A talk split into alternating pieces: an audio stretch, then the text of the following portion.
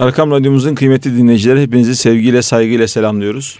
Bir ekonomi gündeminde tekrar beraberiz. Ben Mehmet Lütfü ve kıymetli abim Ünsal Sözbir ile birlikte yine ekonomi gündeminde öne çıkan başlıkları konuşacağız. Nasılsınız Ünsal abi iyisiniz? Elhamdülillah gayet iyiyim. Sizler ee, nasılsınız? Bizler de iyiyiz teşekkür ederiz. Ee, biz tabii çok böyle farklı işlerde meşgul olduğumuz için ekonomi iyi olunca biz iyi oluyoruz. Ekonomi kötü olunca kötü oluyoruz gibi böyle ekonomi yorumcularına has böyle geyikler yapacak halimiz yok. Ee, kalbimiz iyiyse iyiyiz. tamam ben de soracaktım. Ne zaman iyisiniz ne zaman iyi Kalbimiz iyiyse iyiyiz. Çünkü kalbimiz merkezli yaşamak e, bizim e, önümüzde e, konulan en güzel örneklik. Allah Resulü'nün hayatından, büyük hak dostlarının hayatından. Dolayısıyla onlara modern tabirle öykünmeye çalışıyoruz. Allah gayretimizi. Hocam bu cümlelerden sonra ekonomi ekonomi konuşulmaz şimdi yani.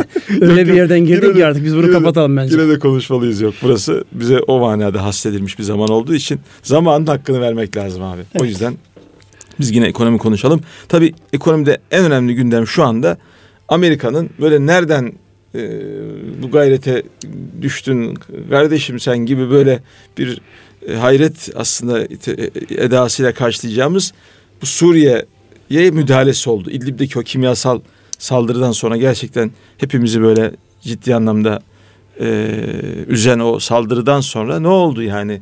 Enişte bayram değil, seyran değil demeyelim ama tabii her zaman orada bir ciddi şey var. E, ne oldu da böyle bir e, gayretkeşliğe büründü Amerika? E, Rusya'nın buna yönelik birazcık alaycı tepkileri var. Diğer taraftan mesela o e, kimyasal saldırının arkasından Suriye'nin ilginç bir şekilde bir tepkisi oldu. Ee, İran'ın ciddi tepkisi. İran'ın ciddi tepkisi oldu. Yani bunlar böyle hep beraber düşünüldüğü zaman tabii bir ekonomi politik bağlamında bunları konuşmak bizim için belki daha anlamlı olacak ama e, nasıl yorumluyorsunuz Ünsal abi? Bu? Ya ben bugün hemen şeye baktım. Amerikan medyasına baktım. Amerikan medyası buna ne kadar e, önem vermiş, ne kadar ciddiye almış. Şimdi e, hatırlarsanız geçen programlarda konuşmuştuk. Yani 90-100 gün çok önemli. Bu dönemde bir şeyler yapılmazsa sizin ifadenizde topal ördeğe dönecekler bunlar. Normalde bütçe dönemlerinde olan bir hadise. Burada e, gördüğüm kadarıyla yani o imaja oynama noktasında Amerika tam zamanında bir şey yaptı. E, yapılan şeye bakıyorsunuz. Bugün görüntülere falan da baktım. Yani o kadar atılan füzelerin sonucundakine baktım. Biraz 59 Rusya, füze mi attılar? 59 füze diye bir açıklama yaptılar. Rusya'da diyor ki sadece 26 tanesi 27 tanesi buraya düştü. Geri kalan nereye gitti diye. Onlar da kendilerince bir tiye alıyorlar. Daha önceden de biliyorsun Amerikalılar evet, evet. Hazar Denizi'nden atılmıştı da İran'a İran'a düşmüştü Suriye yerine. Evet, Onlar evet. da onlarla dalga geçmişlerdi. Dolayısıyla şu an enteresan bir gözümüzün önünde oynanan bir oyun var. İt dalaşı. Valla it dalaşı arkada başka bir pazarlığın e, şey olabilir. Yani öndeki görüntüsü olabilir. Dolayısıyla yani burada baktığımda az önce e, haberlerden bir tanesinde işte Medvedev'in bir açıklaması var. Yani e, kıyısındayız şu an. Çatışmanın kıyısındayız diyor. Yani hiçbir zaman kıyısında olmazlar. Ama bizim Amerikan Hollywood filmlerine alışmış olduğumuz bir sahne vardır. İşte özellikle mesela bu Küba krizinde işte Kennedy'nin e, başkan olduğu dönemde Kennedy ve kabinesi böyle kıvrım kıvrım kıvranıyor. İşte şimdi ne yapacaklar, şimdi ne yapacaklar. Çünkü karşısındakinin bütün hareketlerine hakim değilsin. Yani gerçekten mesela Putin'e bakıyorsun, Medvedev'e bakıyorsun. Enteresan bir o poker yüzlülük dedikleri evet, şey. Evet. Hiç renk belli etmiyorlar. Ve her söyledikleri karşı tarafta inanılmaz bir e, tedirginliğe sebep oluyor. Bu dalaşma devam edecek. Bu dalaşma devam edecek. Biz de onun bedelini ödemeye devam edeceğiz. Zannediyorum bu e, Suriye'de e, bir işler yoluna girmeye başlamıştı. E, bir böyle kabullenme, e, kabullenme hali. hali olmuştu. Yani oyunu yeniden karmak istiyor aslında Amerika sanki. Aynen öyle. Yani yani burada e, malum bu davranışlar özellikle bu kişisel davranışlardan bir de örgütsel davranışlara geçerken dört tane hal var. Bir tanesi e, yeni bir davranış biçimi oluşturursunuz. Daha önceden olmayan bir davranış biçimi geliştirirsiniz. İnsanlar ya da işte toplumlar ona adapte olmaya çalışır. İkincisi mevcutta var olan bir davranışınızı beğeniyorsunuzdur ve istiyorsunuzdur onu bünyede tutarsınız. Bu benim muhafaza etmek istediğim bir şey dersiniz. Üçüncüsü kesinlikle elimine etmek istediğiniz bir davranış biçimidir. Onun sizde olmasını istemezsiniz. İşte şahıslarda işte sigarayı bırakmak gibi, kilo vermek gibi, örgütlerde işte verimsizliği, ataleti engellemek gibi. Geç kalmayı önlemek gibi. Geç kalmayı önlemek gibi. Bir dördüncüsü var ama en zor olan o. Muhafaza etmek istemiyorsunuz, elimine de edemiyorsunuz kabulleniyorsunuz. Şu an geldiğimiz nokta dünya Suriye ile alakalı e, hadisede yani bundan bir adım öncesinde kabullenme noktasında. E, Esad gitsin deniyor, e, gitmiyor. E, kalsın deniyor, kalması rahatsız ediyor. Dolayısıyla kabullenilmiş bir şeyden şimdi yeni bir oyuna geçildi. Yeni bir senaryoya geçildi. Artık bu senaryo diyoruz çünkü biraz böyle şey geliyor yani inandırıcılığın ötesinde bir hadise. E, önce haber veriyorsunuz. Bütün tepe yöneticileri gidiyor. İranlılar çekiliyor, Suriyeliler çekiliyor, Ruslar çekiliyor. Ondan sonra atıyorsunuz. 6 kişiye tekabül yani hiçbir can gitmesin. Kimsenin canının yanılması istemeyiz ama yani ciddi gelmiyor bana bu. Evet evet bir oyun var ortada. Bir resmen bir oyun var. Ve bunun da özellikle Amerika'da hem e, hakimler karşısında yenilen hem de bu Obama Care denilen o sağlık politikasına ilişkin düzenlemeleri de yapamayan Trump'ın aslında bir nevi dış politikayla dengeleme çabası gibi de gözüküyor bu. E, bu anlamda gerçekten inandırıcı gelmiyor. Fakat Ama kendi olan insanlara oluyor tabii. Olan, olan insanlara. Garibanlara oluyor. Bugün yine şey yap, bir kere daha hava saldırısı oldu biliyorsun. Evet. Gene benzer şekilde hem de benzer yakın bir yerden havalanan uçakları yapıyor. Dolayısıyla hani verilen mesaj ne? Bunun sonucunda ortaya çıkacak olan hadise ne? Onu iyi bakmak lazım. Fakat şu bir gerçek. Yani bugün Amerikan medyasına baktığımda böyle işte işte uzun zamandan beri ilk defa bu kadar net bir hareket oluyor. İşte bu falan. De ne bu? Yani bu olan onlarla alakalı bir şey değil. Gene Orta Doğu, gene Müslüman kanı, gene masum kanı. Bu arada Daesh, Daesh'in hiç adını duymuyoruz Ünsal abi. E, o, o bitti mu? o. Ses, demişler yani. diye sahneden öyle bir çekilecek ki kimsenin haberi olmayacak ne zaman çekildiklerini. Evet evet. Vakti zamanında El Kaide nasıl çekildi? Aynen işte öyle yani. El Nusra ne oldu? İşte bu Daesh ma işte onlarla beraber aynı şekilde sahneden çekilecek. Yeni oyunlar sergilenecek. Evet.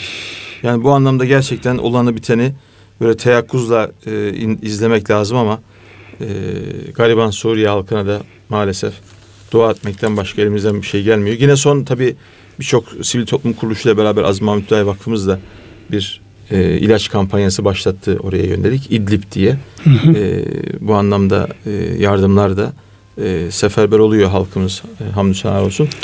E, biz ümit edelim ki e, en güzeli en kısa zamanda hayırlı bir şekilde neticelensin Suriye halkı için hem de coğrafyamız için, ümmet için diye dua edelim. Ee, bir milli enerji seferberliği başladı. Ee, Dolmabahçe'de Milli Enerji ve Maden Politikası tanıtım toplantısı düzenlendi.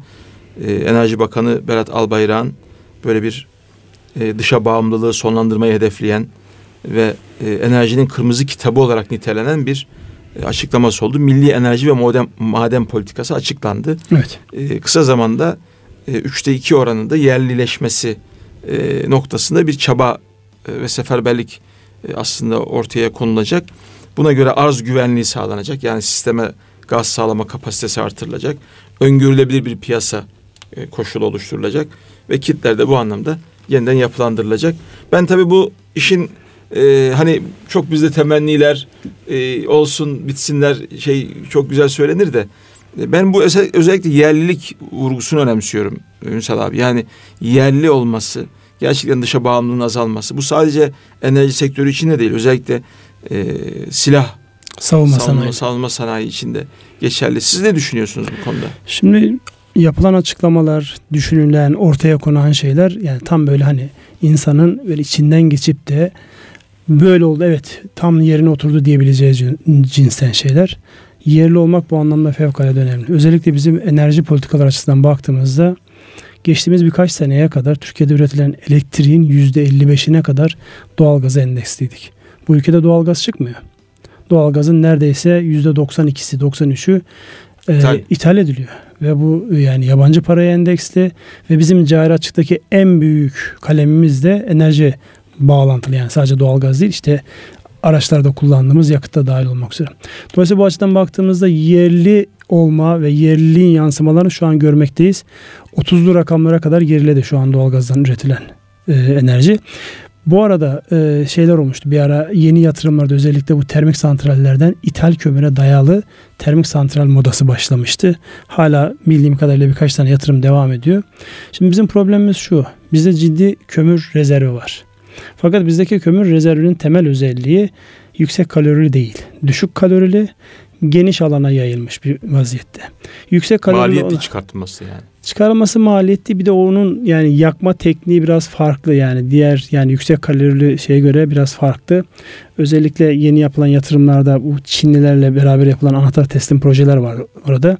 Mesela düşük kalorili ama işte yakma tekniği biraz farklı olan projelerde özellikle batılı kaynaklardan siz bunu finanse edemiyorsunuz. Yani çok oraya ilgi göstermiyorlar. Onların çünkü çok verimli olduğunu düşünmüyorlar. Sadece tabii verimlilikten kaynaklanmıyor bu yani. E, bir şekilde size makine satıyor, e, ekipman satıyor. İthal kömüre dayalı olduğu zaman alacağınız yer farklı makine ekipmanı. Yerli kömüre düşük kaloriye dayalı olduğu zaman alacağınız yer farklı. Çinlilerle zannedersem bu konuda anlaşmış çok sayıda e, yatırımcı var. Yerli kömürün kullanılabileceği işte o yani benim finans e, yoğun olduğum dönemde işte akışkan yataklı e, işte kömür e, termik santralleri diye şeyler vardı. Orada işte 135 megawatt ve katlara diye gidiyordu. Belki teknoloji farklılaştıysa ondan çok yakından takip edemedim. Dolayısıyla bizim yerli kömürümüzü kullanabileceğimiz çok rahatlıkla kullanabileceğimiz bir tekniğe ve bunun finansmanı da sağlanıyor. Çünkü Çinliler buraya o tesisleri anahtar teslim satarken finansmanı da sağlıyorlar ona yap, yaklaşacak, onun uygulanabileceği bir alan var burada. Ve zaman içerisinde o teknoloji ihtimaldir ki bizim mühendisler tarafından da geliştirilecek ve hayata geçirilecek. Ben işte iki haftada bir Konya'dayım. Konya'daki makina sektöründeki gelişmeyi görüyorum. Yani inanılmaz bir makineyi gördüklerinde ertesi gün aynısını yapıyorlar. Yeter ki sponsor olsun, onu satabileceği yeri görsün. Böyle bir efsane gibi anlatılan bir Antep bir usta vardı. Evet, hani, Mennan ustamız Mennan usta. Bütün dünyanın birçok işte fuarına girmesi yasak bir ustamız. Bir görsün şöyle bir ya bu nasıl oluyor? Altına bakıyor, üstüne bakıyor. Şak ikinci gün yapacak. Tabii belli makinelerde böyle ama bunlar daha üst teknoloji ve e, çok birbirine entegre yapılar olduğu için yani çözülemez değil ama biraz zamana en azından bir tane teste ihtiyaç var. Buradaki de bu yerleşme noktasında yani başta kömüre dayalı elektrik üretimi olmak üzere Bizim zaten problemimiz hatta zaman zaman e, şeyde yapılır Lozan'a dayalı olarak bazı madenleri çıkaramadığımız, onları satamadığımız Evet böyle bir 2023 hikayesi vardır yani. Ya bilemiyoruz tabii. Onlar sonra... devletin e, gizli arşivlerinde olan bir şey ama bir gerçeklik biz ülkemizde sahip olduğumuz madenleri hakkıyla işletemedik bugüne kadar. Çok değerli madenleri şeye benzetip işte yol yapımında işte moloz olarak kullandığımız vaki yani normalde çok değerli bir maden ama bizde tabii onun nerede kullanacağı noktasında çok fazla şey yok. Bu tip böyle yanlışlarımız Çocuğun olmuş. Çocuğun elindeki elmas gibi yani. Aynen öyle. Dolayısıyla zaman içerisinde bunun önemi fark edildikçe ki bu atılan adımlar bence doğru. Yani e, bir de şu yapılmıştı geçmişte. Yani bir maden ruhsat aldığınızda siz yatırım yapıncaya kadar herhangi bir şey yoktu yani o sizin elinizde duruyor yani neredeyse işte ilelebet kalacak gibi.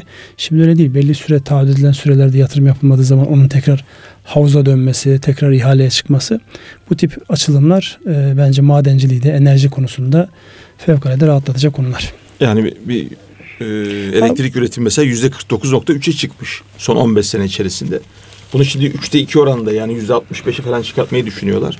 Bence bunlar çok güzel rakamlar. Mesela. Burada az önce o yerlilikle alakalı daha önceden de konuşmuştuk. Yani ben mesela savunma sanayini bu anlamda çok önemsiyorum. Çünkü savunma sanayinin bir özelliği tek başına sadece bir yani bir donanım üretmek değil. Bir tane işte orada gidip saç büküp bir tane top yan tank yapmak var, değil. değil mi? Yan, yan sanayisi sanayi. özellikle geleceğin teknolojisi olan hani şu dördüncü endüstri devrimi dediğimiz bilgiye Akıllı dayalı evet. işte yapay zekaya dayalı hususlarda savunma sanayinin böyle bir geliştirici tarafı var. Özellikle yazılım tarafında, teknoloji tarafında bir geliştirici tarafı var. Yani geçenlerde bizim işte siyasal vakfında e, e, Milli Savunma Bakanımızı ağırladık. Orada çok enteresan e, şeyler söyledi. Yani zaman içerisinde yerleşme ve bu yerleşme sonucunda bize orada şeyi de gösterdiler. Bu yeni e, silahlı kuvvetlere teslim edilen milli piyade tüfeklerinden de gösterdiler. Çok hoş yani tüfeğin hoşu ne kadar olur o şey ama yani 28 e, gün askerlik yapmış bir kişi olarak Kaleşnikov'a dokunmuşluğum var. Yan yana koyduğunda bu ben, daha estetik duruyor. Ben ben sizden daha o anlamda kıdemliyim. Ben 7 ay askerlik yaptım. Ben tabii. Stinger füzesine dokundum bu arada. Öyle mi? tabii tabii. Ona göre bilelim yani kıdemimizi. Tabii. Siz, siz daha kıdemlisiniz. Daha fazla konuşmayalım bu konuda. Savunma sanayindeki yerlilik işte gemide olsun, işte helikopterde olsun, işte bu e, insansız hava araçlarının motorlarının yapımıyla alakalı olsun, diğer e, teknolojisi üst seviyede olan e, savunma sistemlerinde olsun gerçekten güzel gelişmeler oluyor. Bu da bizi mühendislerimizin doğru yerde istihdamını sağlıyor. Yatırımcıların doğru yere yatırım yapmalarını sağlıyor. Ki son dönemde malumunuz piyasada savunma sanayine yönelik üretim yapan kaç tane firma varsa hiç hisseleri aşağı düşmüyor. Hepsi aşağı düşüyor. Onlar düşmüyor çünkü bulunduğunuz coğrafya o şirketleri her geçen gün biraz daha değerli hale getiriyor. Evet. Ya bu noktada da belki e, bu İHA'ları üreten e, ve işte Cumhurbaşkanımızın damadı e, Bayraktar. Bayraktar firmasının da gerçekten böyle göğüs kabartıcı işler yaptığını e, hem o İHA'ları kullanan e, arkadaşlardan duyuyoruz. Yani özellikle o çözünürlük noktasında e, ka, görüntü kalitesi. Yani onların da çünkü kendilerine göre bir takım standartları var.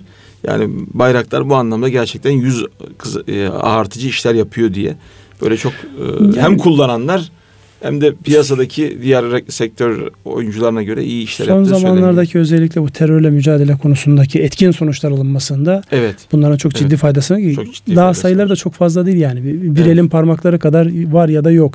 Özellikle evet. silahlı olanlar. Evet. Dolayısıyla şimdiden böyleyken bunların yani tam anlamda üretilip o motorları da kendimizin üretip devreye aldığımız yazılımı bizden, uydudan biz izliyoruz ve sonuç alıyoruz. Dolayısıyla savunmamız ve kendimizi güvenli hissetmemiz bu anlamda daha iyi olacaktır. Yani Silahı bu gelişmeleri gördükçe lazım. Ünsal abi gerçekten geçmişte ne kadar bir ciddi böyle bir zafiyet varmış. Yani o e, işte uydusu başka yerden, silahı başka yerden, yedek parçası başka yerden. Siz de kendinizi koruduğunuzu bir şekilde efendim etrafta güvenli bir alan oluşturduğunuzu falan düşünüyorsunuz. Yani ortada dönen oyunları da maalesef bu anlamda anlamlandırmak da anlamak da çok mümkün olmuyormuş demek ki yani. Olmuyor. Yani bunun en güzel örneği işte bu enerjinin yeni yeni çıktığı ülkelerdeki şey. Afrika'da enerjinin en yoğun çıktığı ülke hangisi hocam? Nijerya. Adamların başları beladan kurtulmuyor. Evet. Yani o çıkan petrolün, doğalgazın ülkeye hiçbir faydası yok. Çünkü limandan açığa Üçüncü gidiyor. Üçüncü büyük İslam ülkesi. Üçüncü yani, büyük İslam ülkesi bir dönemde hatırlarsanız bu BRICS'ten sonra Mint diye bir şey vardı. Orada evet, işte evet. Nijerya çok önemseniyordu. Evet, Geleceği, Nijerya hala çok önemli bir ülke. Çok önemli evet. bir ülke. Yani potansiyel itibariyle çok önemli bir ülke ama o sahip olduğu pot- potansiyelin yanında hemen bir Boko Haram diye bir şey icat ya, ediyorlar. Yeraltı yerüstü zenginlikleri itibariyle muhteşem bir ülke olduğunu söylüyorlar. Öyle. Biliyorsunuz orada Erkam yayınlarının da bir şeyi var, ofisi var yani. Öyle mi? Tabii Nijerya İngilizce konuşan bir yer. Bizim kitaplarımız oraya gidiyor Erkam yayınlarının kitapları e, işte yüzde altmıştan fazla bir Müslüman oranıyla dünyada üçüncü büyük İslam ülkesi ve muhtemelen e, her dört Afrikalı'dan birisi Nijeryalı şu anda ve çok ciddi de şey bekleniyor potansiyeli olan bir ülke yani. Ben onu geçmişte Mali ile alakalı şey dinlemiştim hocam. Yani Osmanlı'nın çok kuvvetli olduğu dönemde işte bu e, Hicaz bölgesinde işte hacıların gittiği dönemde Osmanlı oradaki hacıları rahatlatmak için ne gayret gösteriyorsa Mali İmparatorluğu ya da Mali, Mali Krallığı da aynı şekilde destek veren niye inanılmaz zengin olan o dönemin Evet şey, evet bir Mali Sultanı'nın zaten şeyi var. Efsanevi bir haç ziyareti var. Mısır'a gelinceye kadar o kadar çok para dağıtıyor ki parasız kalıyor. Mısır'da borç alıp öyle Hicaz'a devam ediyorlar. E işte ona da ona da o nasip Yani olmuş. muhteşem bir medeniyet kurmuşlar o dönemde. Gerçekten Müslüman bir medeniyet. Ee, Allah o günleri Afrika'ya tekrar göstersin. Yani bizler inşallah ona da vesile olalım diye dua ediyoruz. Tekrar inşallah. dönecek olursak yani bu enerjinin özellikle batının ilgi gösterdiği alanlarda gelişmenin olduğu her ülkede biz şunu görüyoruz çok rahatlıkla. Hemen biraz karışıyor. Son dönemde Mozambik, Tanzanya Mozambik sınırında çok ciddi doğalgaz rezervleri tespit edildi. Bundan bir önceki de Sudan'da biliyorsun bölene kadar uğraştılar. Evet. Böldüler, evet. rahatladılar. Evet. Şimdi ben merak ediyorum Tanzanya'ya ve Mozambik'e ne olacak önümüzdeki evet. dönemde? Çünkü muhakkak bir terör örgütü çıkacak. Bir terör bir örgütü çıkacak, çıkacak, bir karışıklık çıkacak. Anlaşmalar yapıldıktan sonra kendi haline bırakılacak. Yani oradaki işte o yedi kız kardeş mi, sekiz kız kardeş mi hangi petrol devler orada ne hangi pozisyon alacaksa ondan sonra anlaşma nasıl alacak? Bunlar üzücü şeyler. Bir dönem biz de aynı şeyi yaşamışız. Stratejik önemimizden dolayı bize de benzer şeyler yapmışlar. Kendimiz olmamışız olamamışız. İşte şimdi kendi olma, yerli olma, yer, ayağa kalkma, yerli, ayağa kalkma bedeli oluyor. Bedeli abi hakikaten Aynen. sancılı geçiyor. Yani o noktada da tarih boyunca da bu mücadele hiç eksik kalmamış. Mesela şeydeki Yavuz Sultan Selim'in özellikle o 8 senelik hükümdarlığı içerisinde bugün bizim en büyük meselelerimiz diye gördüğümüz meseleleri bir satranç ustası hamleleriyle e, Kürt meselesini de ümmetin birliği meselesinde Şia meselesini de Hazret nasıl bir böyle 3-4 seferle çözmüş ve ortaya tabi temel bir amaç var. O İpek yolunun kontrol altına alınması. Öyle. Ekonomik yolların. Ondan sonra zaten Akdeniz malum Türk Gölü haline geliyor. Adamlar ta Ümit Burnu'nu keşfedip oradan gitmek zorunda kalıyorlar. Yani bu anlamda gerçekten o ekonomik mücadele hep mücadelenin aslında temelinde yer almış. Ee, bizim de mesela Yavuz'un bana çok ilginç gelir e, Ünsal abi. Ee, böyle bir seferlerinden birisini bir Yahudi sarraftan aldığı parayla finanse etmesi. Yani ciddi bir efendim e, açık oluyor. Onu da yine paranın bugünkü adresi de belli, dünkü adresi de belli.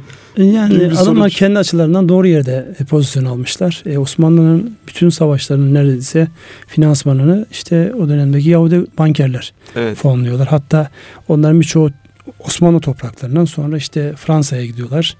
Fransa'dan dünya devi bankalar çıkıyor. İsviçre'den dünya devi bankalar çıkıyor. Bir ara Hollanda bir ara Hollanda ama temeline baktığınızda bunların birçoğu daha önceden İstanbul'da yaşayan insan işte o Galata bankerleri. Evet evet. Onların tabii öncesi de bu İspanya'dan aslında İspanya. göçelenler değil mi? Bizim yine ikinci Beyazıt'ın getirdiği. İşte o bankacılığın temeli şeye dayanıyor. İtalyanlara, İtalyan bankacılığı bu anlamda önemlidir ama orada evet. da baktığınızda kökeninde yine şey var yani bu e, kavmin kendini parayla oynama noktasında bir becerisi var. Onu da her yerde göstermişler. Evet. Finansa etme kısmında hala ya ben şuna hayret ediyorum. Biz bu kadar zamandır ekonomi gündemi yapıyoruz. Bu kavme gelmedik bir türlü.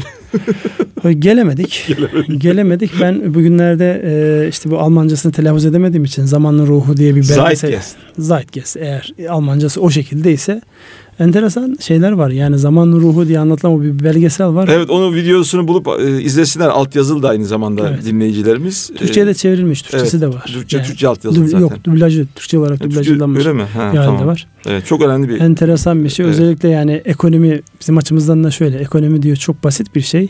İnsanlar kafaları karıştırmak için onu işte matematiğe, kavramlara ve evet. böyle olağanüstü şeyler ama özünde bir tane. Aslında temel bir şey yani. Çok temel. temel. Evet.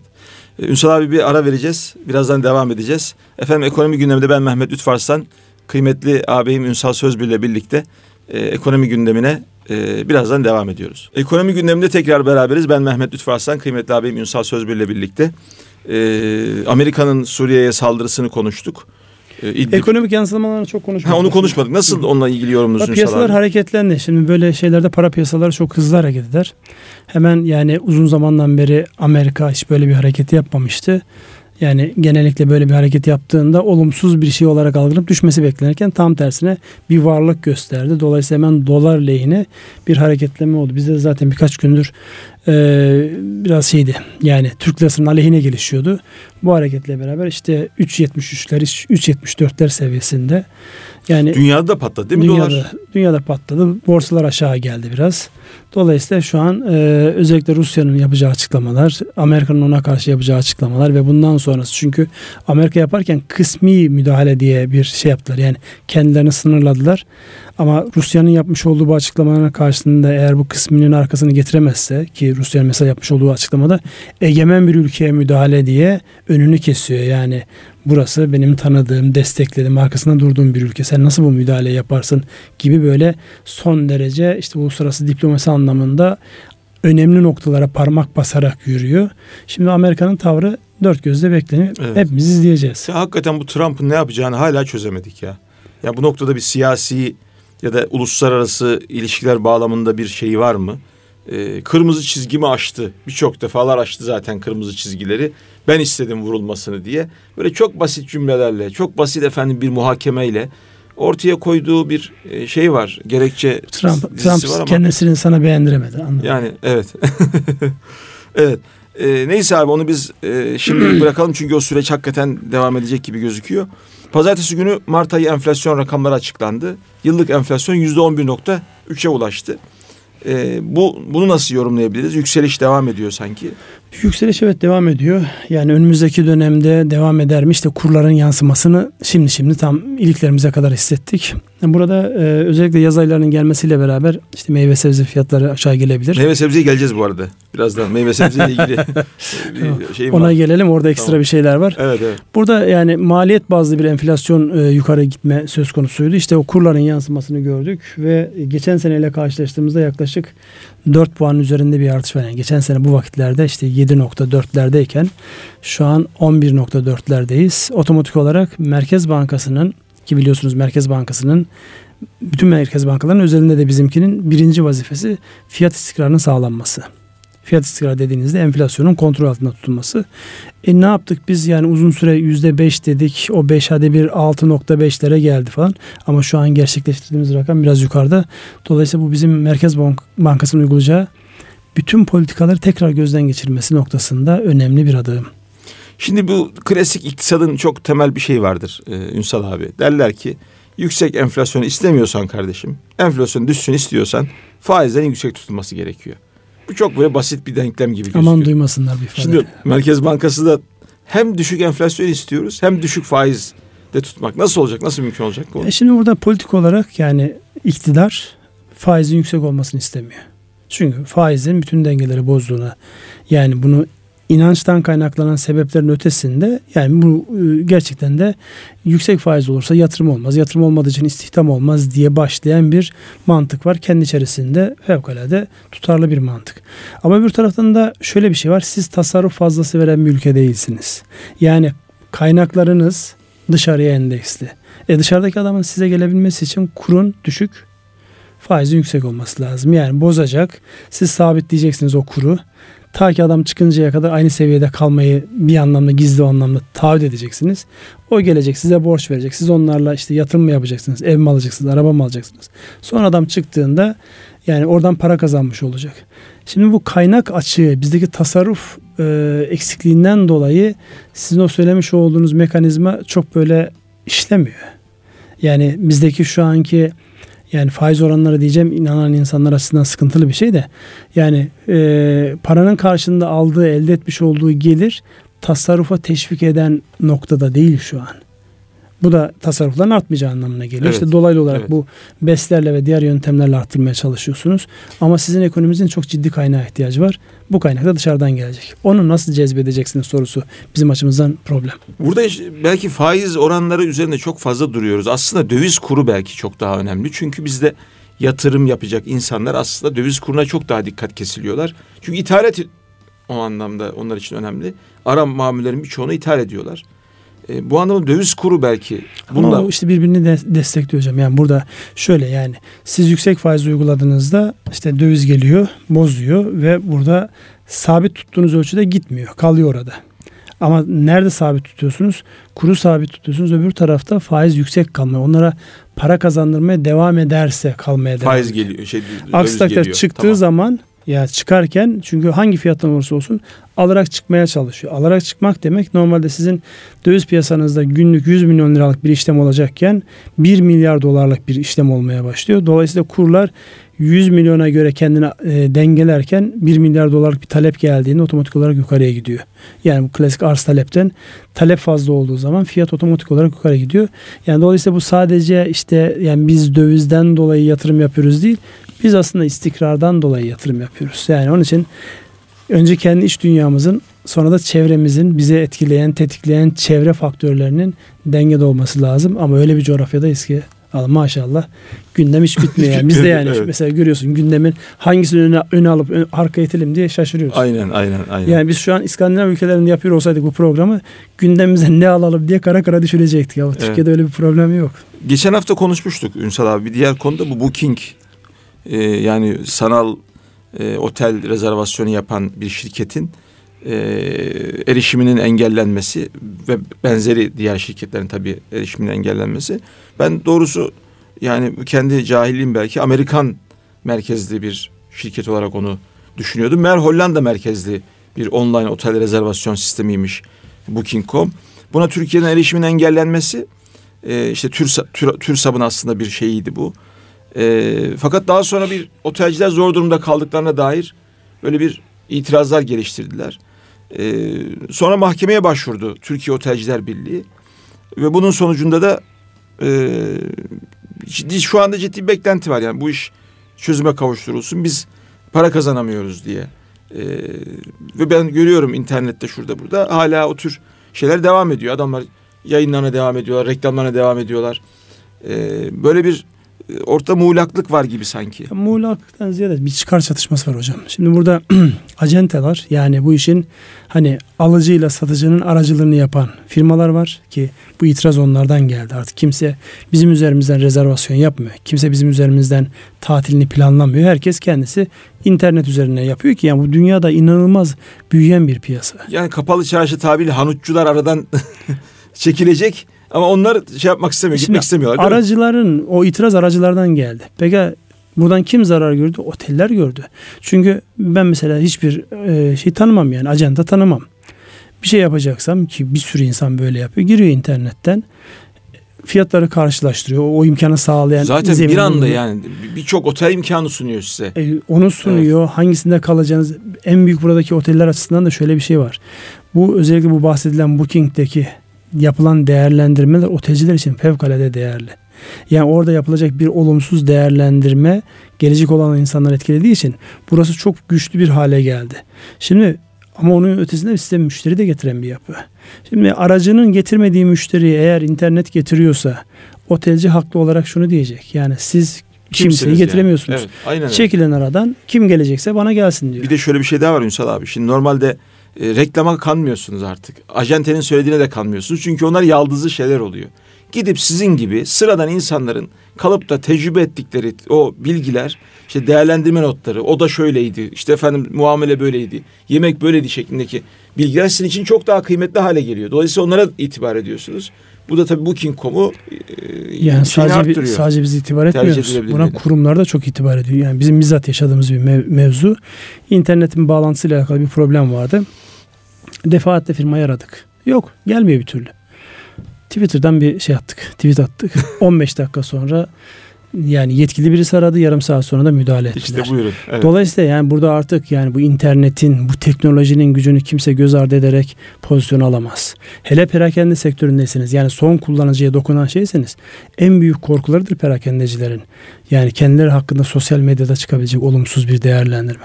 Hocam bu yani geçen hafta da konuştuk. Evet engelleyebilirsiniz ama şu anki akış eşyanın tabiatı bunu engellemeye müsaade etmiyor. Buraya engellerseniz başka bir taraftan bu e, yolunu bulacaktır ki zaten bunu karşıya alan oteller hemen tepkiyi vermişler.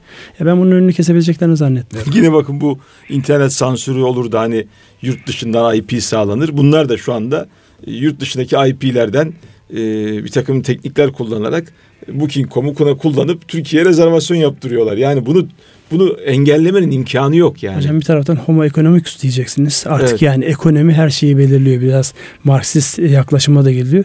Bir taraftan da insanların ekonomik olmayan davranışları benimsemesini isteyeceksiniz. Mümkün değil böyle evet, bir şey. Evet, yani evet, orada evet. az önceki o davranışlarla alakalı dörtlü saydık ya.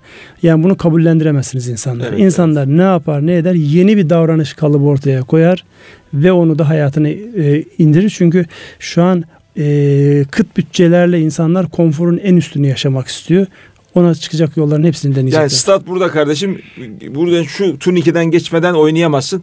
Peki oynayamazsak şurada stadı açık alanda oynarız biz. Yani şu, bu, Ona şu anki mantık Ona bu yani. Aynen. Şu anki mantık bu. Ee, evet dolayısıyla e, değişimin önünde duramayacaklar öyle gözüküyor. Bu eski kafalılar ee, onlara haçtan dolayı bakın haçtan haç meselesinden dolayı zaten zaten bir, kızgınım diyorsun. E, kızgındım. e, bu Twitter'la ilgili de e, hakikaten dediğiniz şey çok doğru. Bir ara bir belediyenin e, aha, şey diyelim e, hizmet alanında yaşayan bir kardeşimiz e, çıktım diyor yağmurdan diyor asfalt çökmüş diyor. E, yani normalde beyaz masa arayacaksınız, telefon açacaksınız işte bir takım böyle e, ya bu, bu bunu ne yapabiliriz edebiliriz diye. Doğrudan abi diyor başkana şey attım. Mentionlayarak tweet attım diyor. Akşam geldim de baktım diyor. Halledilmiş. yani herkes artık sosyal medyadan korkuyor. Bunun üzerine teşekkür mention'ı yaparak tekrar bir şey attım diyor. O da diyor hemen tweet edildi diyor. Retweet edildi falan. Yani bu gerçekten yaşadığımız dünyanın bir gerçeği haline geldi. Abi geçenlerde TÜİK yani Türkiye İstatistik Kurumu çok siz seviyorsunuz. Ben severim. O istatistiklerini e, kullanıyorsunuz. Yıllık sebze, meyve, tahıl ve bakliyat istatistiklerini yayınladı. Bunlar böyle biraz yeme içme işi olunca bizim de hoşumuza gidiyor. Mehmet Okur'un kulaklarını çınlatalım. Evet evet çınlatalım. Ee, biz de sizin pazar günleri yine kulağınızı çınlatırız bu, bu karşılıklı. Çünkü iki gün sonra hemen bu sözlerinizin makis bulacağını bilerek ona göre konuşun diye sizi de uyarmış olayım. Şimdi abi Türk insanının en çok tükettiği sebze sizce ne? Domates. domates. domates evet. Yılda kişi başına ortalama domates tüketimi 118 kilogram. 118 kilogram. Şimdi bizim atalarımızın, ecdadımızın e, ne zaman e, tanıdığını düşünüyorsunuz abi domates yani, domatesi? 100 yıllık geçmişi yabancı. Yani evet yani aynen öyle. Patlıcan da mesela biraz öyle. Amerika'dan geldi. Şimdi Diriliş dizisi malum çok izleniyor çok böyle efendim e, rağbet görüyor. Orada yenenler belli yani. Bulgur, ekmek ve et. Neredeyse bu üçü domatesi bilmeyen, patlıcanı bilmeyen bir nesil belki çok daha kuvvetliydi o dönemde bilmiyoruz. Biz en azından bildiğimiz bazı şeyler var. Avrupa'da hiçbir şeysi yok biliyorsun bunlar. Evet, yani evet. Bir ara bir patates kıtlığı olmuş. Garibanlar Bizimkiler patates göndermiş. Patates göndermiş. İrlanda'ya. Gerçi patates de Kızılderililerden yani Amerika'dan gelmiş bir Evet. e, yani sebze ama e, bu topraklarda çok fazlasıyla tutuldu. Evet Bunlar şey gerçekten söyleyeyim. ilginç rakamlar abi. Peşinden 52 kilo tüketimle patates geliyor. Yani biz yıllık 52 kilo patates tüketiyoruz. Bunu bu çocukların belki hani burger e, alışkanlıkları belki şey yapıyordur ama patatese biz seviyoruz yani. Patates arası yiyen bir patates arası millet. patates yiyenler var. ekmekle pilav, ekmekle bulgur pilavı, ekmekle patates değil mi? Aynen. Ee, 43 kiloyla karpuz geliyor daha sonra. 23 kiloyla biber ve ben hakikaten üzüldüm soğan adına. 21 kiloyla soğan geliyor. Soğan aslında neredeyse her yemeğe konur ama maalesef 5. sıraya düşmüş Bir de soğan. milli tarafı var böyle yumruklayarak yeme noktasında yani. Demek ki milli hassasiyetlerimiz burada yerleşemiyoruz. Burada yani e, ne derler sonradan gelen kültür etkiliyor bunu. Evet. Ee, meyve istatistikleri de çok ilginç Ünsal abi. Türk insanının en çok tükettiği ürün sizce ne? Elma. Yok üzüm. Üzümün şey değil mi meyve hali. Evet yılda kişi başına ortalama üzüm tüketimi 26 kilo. Peşinden 23 kilo ile elma. 3 kilo aslında fark var. 16 kilo ile portakal. 7 kilo ile mandalina. Ve 5 kilo ile armut, kiraz ve muz geliyor. Muz da fena değil yani. Evet yani Evet. son dönemde bir de yerli muza doğru tekrar bir kayış başladı. Evet. Yeni Şimdi başlamış. bugün bir e, enerji fuarına giden bir dostuma e, aradım. Nasıl ki, e, fuar işte hocam yenilenebilir enerji ürünleri öndeydi dedi. Bir standa da bize yenilebilir enerji takdim ettiler dedi. Ben de şimdi tamamen teknik düşünürken ne hayırdır nasıl bir üzüm verdiler bize dedi. üzüm ikram ettiler. Biz de yenilebilir enerji aldık o anda dedi. Böyle bir espri yaptı. Bizim hani zaman zaman askeriyede işte makinalı tüfek diye ya da o mesela kuru fasulyeyle pilava ne derler? Böyle ikisinin bir şeyi vardır. milli Ağır- takım. Makinalı mı derler? Milli takım mı derler? bir Milli şey der. takım. Milli takım derler. Ortalama kuru fasulye tüketimi 3.4 kilo Ünsal abi. Ardından kırmızı mercimek geliyor, geliyor. Daha doğrusu kırmızı mercimek 5 kilo, yeşil mercimek yarım kilo, nohut tüketimi de 5 kilo olarak gerçekleşiyor kişi başına. Yani bunlar e, gerçekten güzel rakamlar. Gelelim çaya. Ne E, düşünüyorsunuz? O da sonradan icattır yani eskilerin Hakikaten. masasında şey yok çay yok ya, ya, çorba var. musunuz? 50'li yıllarda e, Biraz zihni, daha evet. Evet Zihni Bey diye birisi sizi Rize'de bu işi başlatıyor. Yılda kişi başına ortalama 14 kilo çay tüketiyoruz. Bu da bir rekor aslında. Ee, kuru meyve tüketimi 1.1 ile 3 kilo, kilogram arasında değişiyor. Kişi başına tahıl tüketimi 183 kilo. Bu da ilginç. Ekmek ekmek yiyoruz yani. Ayçiçek yağı tüketimi 26 kilo. Şeker tüketimi de 26 kilo. Şimdi e, bunları böyle e, bir haber olarak e, sunmuş olduk. E, domatesin e, rekor olarak e, Açık ara, açık ara önde olduğu bir, gerçek. tüketim ama Rusya'da sanki bir şey oldu. Bu ara bir açıklaması oldu. Yani e, domates ihracatımızın e, daha iyileştirilmesi noktasında Rus yetkililer de bir görüşmelere açık olduklarını Bugün de söylediler. tahılla alakalı, buğdayla alakalı bir pazarlığımız devam ediyor. Evet. Öbür taraftan da tabii domatesle alakalı sansürleri bildiğim kadarıyla henüz daha kalkmış Kalk- değil. kalkmadı değil mi? Evet kalkmadı. Kalkmadı. O anlamda evet bir şey var. Ee, evet. Ee, bu arada Ziraat Bankası'nın bir sendikasyon kredisi haberi vardı ee, Ünsal abi. Ben onu hayır böyle bir şey olarak sor- sormak istedim size. Ee, yani bir kere sendikasyon kredisi nedir? Hani bir teknik bir tabir olarak izah edelim Sendikasyon kredisi en basit şu. Siz yurt dışından borçlanıyorsunuz bir banka ya da bir firma ama daha çok bankalar yurt dışından borçlanırken bir bankadan değil bir gruptan borçlanıyorsunuz. Yani diyorsunuz 100 milyon dolar bana para lazım. O 100 milyon doların işte üçünü birisi veriyor, beşini birisi veriyor, altısını birisi veriyor. Toplamda 100'e ulaşıyorsunuz. Karşınızda da diyelim 30 tane banka var. Bu te, bu şekilde yani bir e, ne derler borç veren konsorsiyumun bir araya gelerek vermiş olduğu kredilere sendikasyon kredisi deniyor. Bunun şöyle bir güzelliği var. Tek bir yerden almadığınız için yani risk e, yayılıyor. Dağıtılmış oluyor. Dağıtılmış oluyor. Daha sonra size bir kısmı bunun borç vermeye devam eder etmez. Dolayısıyla oluşabilecek riskleri e, burada tolere ediyor. Burada tabii bu işi organize eden bir tane bir ya da birkaç tane yetkili banka oluyor. Yani siz kendiniz çıkmıyorsunuz. Bir tanesini yetkilendiriyorsunuz. Diyorsunuz ki işte ben işte uluslararası şu banka temsil etsin. Benim adıma bu görüşmeleri yapmaya başlasın diyorsunuz. Ki mesela Türkiye açısından bu fevkalade önemli. Az önce söylemiş olduğumuz o kaynak açığımız var ya tasarruf açığımız. Evet. Karşılanmasında sendikasyon kredileri ve işte seküritizasyon deniyor ya da menkulleştirme denen daha biraz daha uzun vadeli ama nispeten onların miktarı daha düşük. O tip kaynaklar bizim e, şu an ekonomimizin dönmesinde fevkalade önemi haiz olan şeyler. Onun için yani bu Ziraat Bankası'nın sağlamış olduğu sendikasyon önemli. Hala 1 milyar 50 milyon. Şu an geçen hafta da şey Amerikan vardı doları. biliyorsun geçen hafta da sukuk ihracı vardı. Bu İslami Evet. usullere göre ihraç edilmiş borçlanma kağıtlarının. Yani gelen talepler gayet iyi. Yani notumuzun yatırım yapılabilirinin altına düşmüş olmasına rağmen maliyetlerimiz biraz arttı orada. Ama onun haricinde borçlanma noktasında Türkiye'ye borç verme noktasında iştahlar kesilmiş değil. Değil. Bunun Evet. devam etmesi Bu, lazım. da, bu da işte ben- sendikasyon kredisi bunu gösteriyor Evet. aslında. İnşallah da devam eder diye ümit ediyoruz. İşte borç aldığımızda seviniyoruz ama e, lazım geldiğinde borç veren bile olmazsa onun ne demek olduğunu anlamak açısından bu önemli bir gösterge. Yani bunu herkes bilir. Bir gün paraya ihtiyacınız olur ama para alacağınız hiç kimse yoktur. Bu da insana çok ağır gelir. 5 Aynı sente şey muhtaç. Neydi o? e, 70 sente 70 muhtaç. sente muhtaç. 70 sente muhtaç. Öyle zamanlardan geldik. Bireysel olarak da yaşamışızdır bunu her birimiz. Yani belli dönemlerde kaynağa ihtiyacımız olur ama kimseden alamazsın. O psikolojiyi yaşatmamak adına bunlar önemli göstergeler. Yani borçlanmanın nesine seviniyorsunuz diye birileri bize yüklenebilir. Bizim sevinme gerekçemiz e, notumuzu düşürdüler ama biz hala borçlanabiliyoruz. Evet. İtibarımız var yani. İtibarımız var.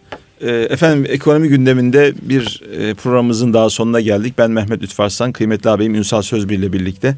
Biz her cuma saat 19'da buradayız. Gelecek hafta görüşmek üzere. Hepinize Allah'a emanet ediyoruz. Allah'a emanet olunuz.